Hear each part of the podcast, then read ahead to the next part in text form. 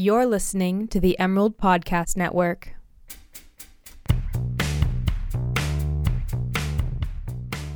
Hey there, listeners. This is the Emerald's Political Podcast. My name is Alec Cowan, and I am a political columnist for the Daily Emerald. And I am Zach Moss, and I'm a, also a political columnist for the Daily Emerald.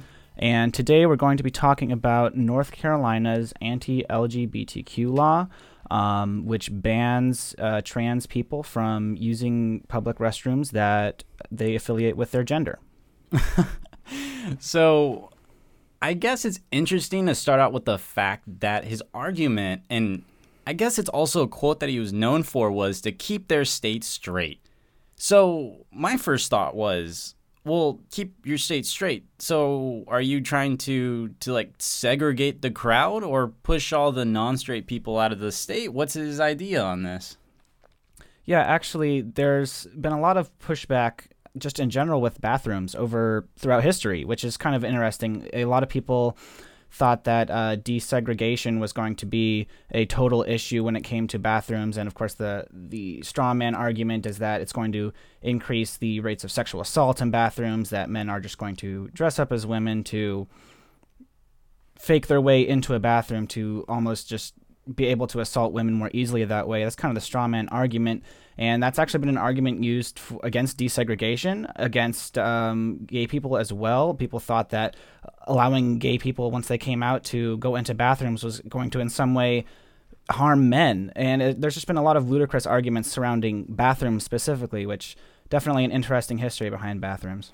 Oh, definitely. And I think one thing I'm just going to throw out right off the bat is that in 18 states, in over 200 cities that have laws and ordinances that protect transgender people from discrimination, there have been no increase in public safety incidents. So, what does that mean? It means that the argument that if you allow transgender people in the bathroom they choose, that'll result in higher safety incidences. Well, it turns out that's completely false. That's something that someone made up because they thought it made sense but facts don't they don't prove that. So now it's just a matter of opinion. It's not a matter of fact at all. Yeah, definitely. Um, going off of that, there's the the phony myth mythical argument that there is in some way going to be an assault um, from a man that dresses up as a woman is is there's never been like like you said uh, 200 cities there's never been one instance of that specific situation happening. And just research shows that women are not any more vulnerable in bathrooms than they are in any other place. And it's just this this almost fact is just blatantly disregarded by tons of people. There are actually 15 other states that have tried to pass similar measures to um, North Carolina's uh, law right now, um, and it's just there's a, a, recent speech by Attorney General Loretta Lynch that really sums it up, and she said that this is about a great deal more than just bathrooms, and I think that that is completely accurate. That this idea of almost transness coming into the the broader spectrum of United States politics, the, the just the media in general is making a lot of people uncomfortable with the idea of transness. I mean, we, we had the uh, gay rights and the the uh, Marriage Equality Act coming on this past ten years, and that was the kind of time to shine for the civil rights for the uh, LGBTQ community. And this is just the next step in that. This is the not just about bathrooms, but this is almost about kind of illuminating the the ignorance that comes when it uh, that is shown with transness, the just blatant un- not understanding of what it means to be trans, of of what transness itself is, and this is this is kind of the time to shine for for the trans community to really educate everyone around us. Oh, ab- absolutely. You know, and really when you when you really come down to it, because of the fact that their ideas of why they don't like trans people, because it's you know not proven like it it's uh, a bigger safety hazard in bathrooms and things like that because it's not based in fact. You really have to dive deep down into the core of their argument which is really when you look at it it's just not accepting people who are different. Now my question is if they're law-abiding citizens and they're not doing anything illegal and this is something that makes their lives easier why not accept it?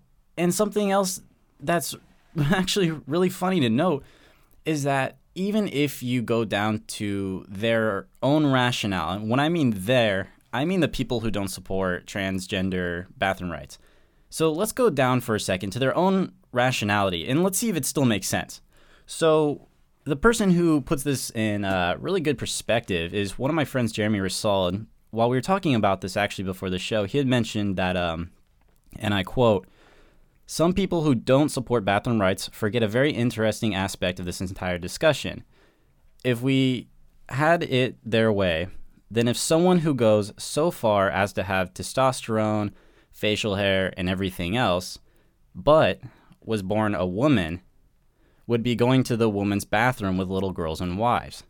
So the point, even if we go down to their rationality and not supporting transgender people going into the bathrooms of their choice, they would still be going to the bathroom with transgender people. it really comes down to that. Their rationale makes no sense either way. Either they let people go to the bathroom of their choice, or they don't, and you still have someone who is a male but was born a female still in the same bathroom. So it really, this whole argument doesn't make sense at all.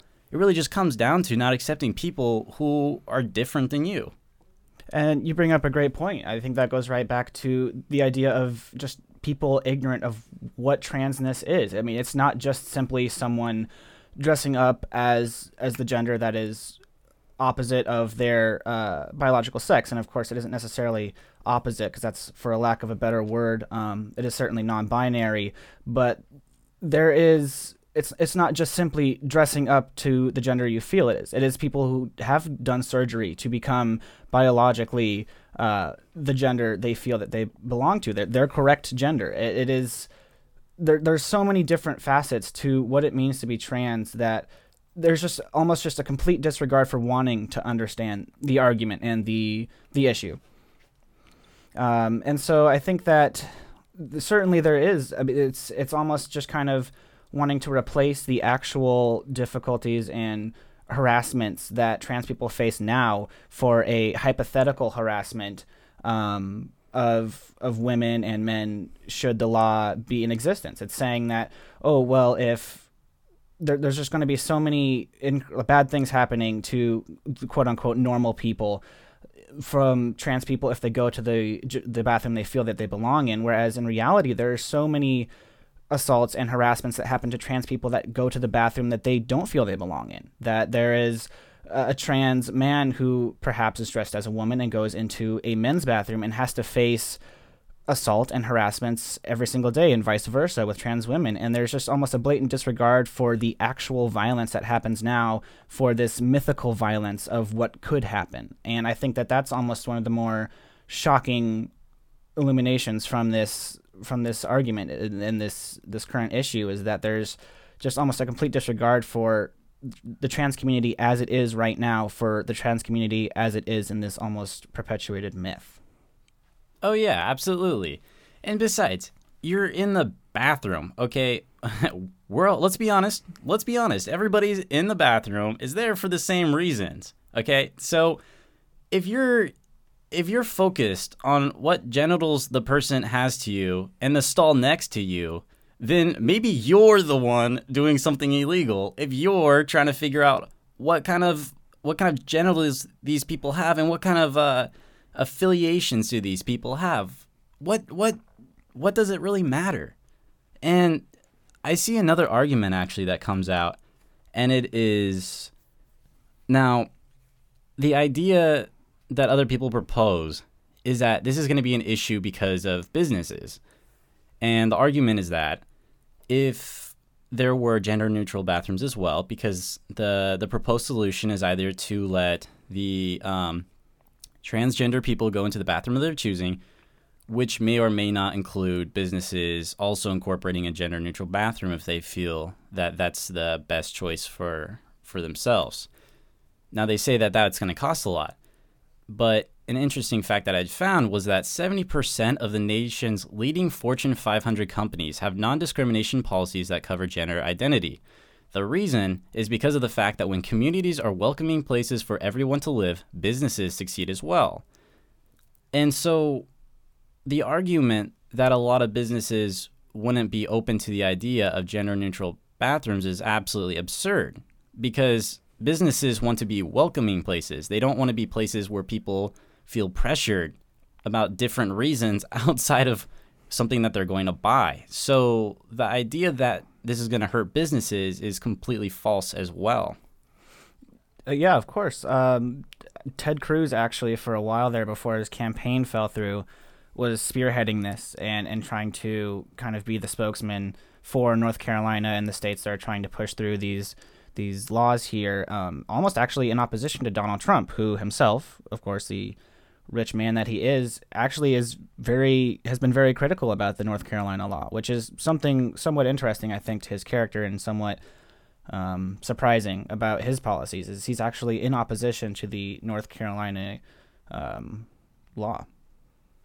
Oh yeah, it's really funny how how political this is really getting. Instead of instead of thinking about the real issues going on at the moment in this political race, like I don't know, climate change or maybe our foreign policy and maybe the problems we've done in the past from these foreign policy, uh, you know, real issues. Worrying about bathrooms. And this has become such a political issue that even though like I had said earlier, that stooping to these people's rationality makes no sense at all. So there's no rationality besides allowing them in their own bathroom. That politicians, even now, still support uh, not letting transgender people go in the bathroom of their choice in order to accommodate to some sort of audience. And that's still a representation of how politicians are really just trying to gain favor, even if they're saying things that are completely irrational like not letting transgender people into the bathrooms, for example.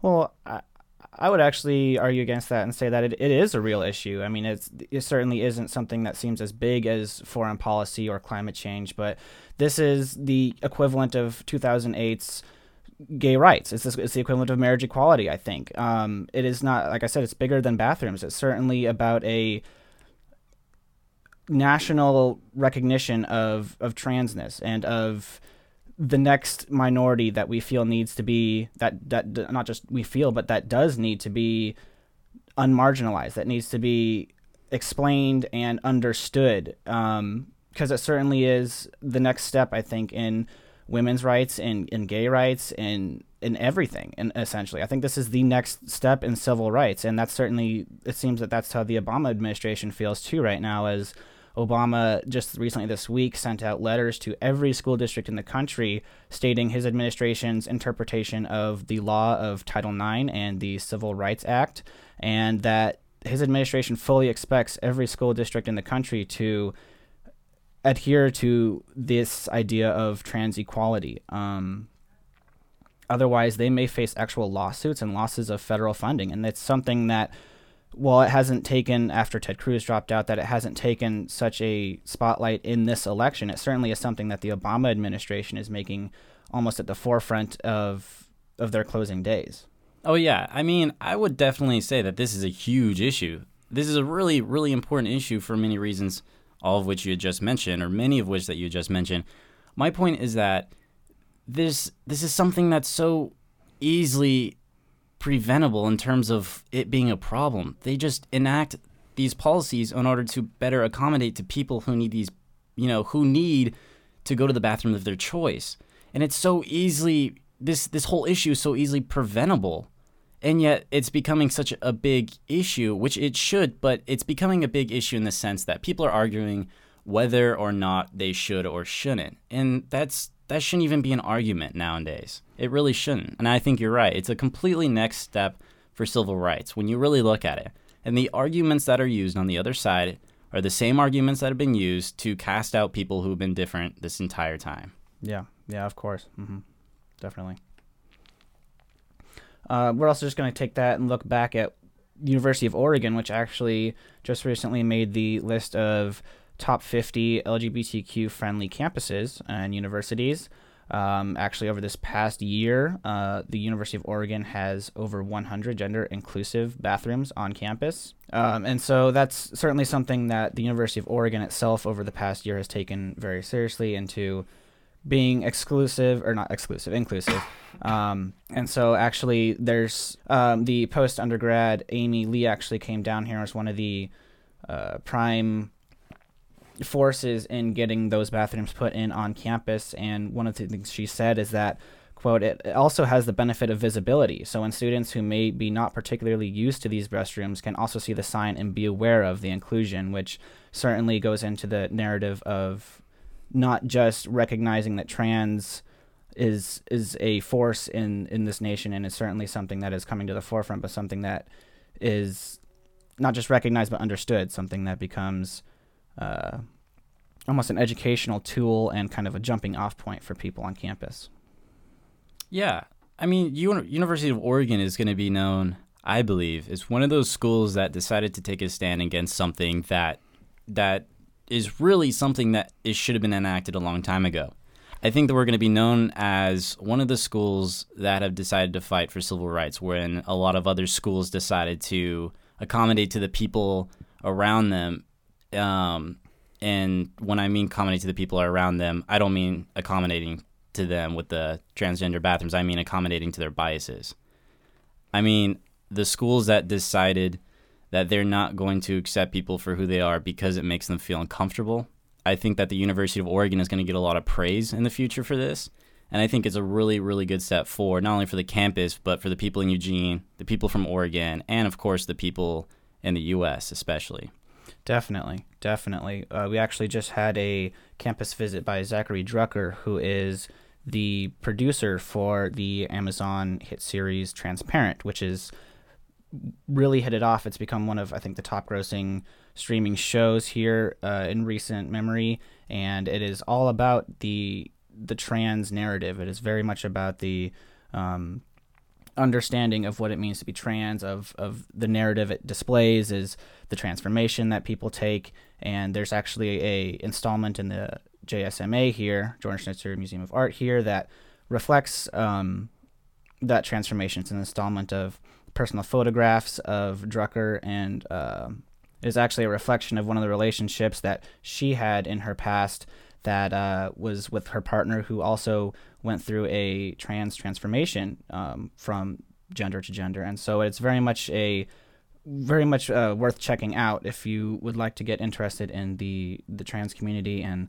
they're actually, I guess, I do have kind of a qualm with the how the media has been portraying this recent um, development in the trans community and it's really very much taken the idea of the the man in the dress kind of uh, narrative. There's very much of uh, pundits and, and media personalities coming down and saying, well, you know, this is all about men becoming women. And I think that one of the kind of downfalls is it very much downplays or even just doesn't represent at all the transformation of women into men and the the vice versa. It's very much about men harassing women, and that's I think an unfortunate reality of of what it the media is is making this, but um, I kind of hope that that's something that almost is a jumping off point that uh, has people start questioning where what transness is and how they can uh, better understand it overall. Well, that's all we have for today. You just heard us talk about transgender issues, including transgender bathroom rights. And again, I'm Zach Moss, and you can follow me on Twitter at ZachMoss6. And I am Alec Cowan, and you can follow me on Twitter at SirAlec underscore 9542. Thanks for listening, and we'll see you next time. Thanks.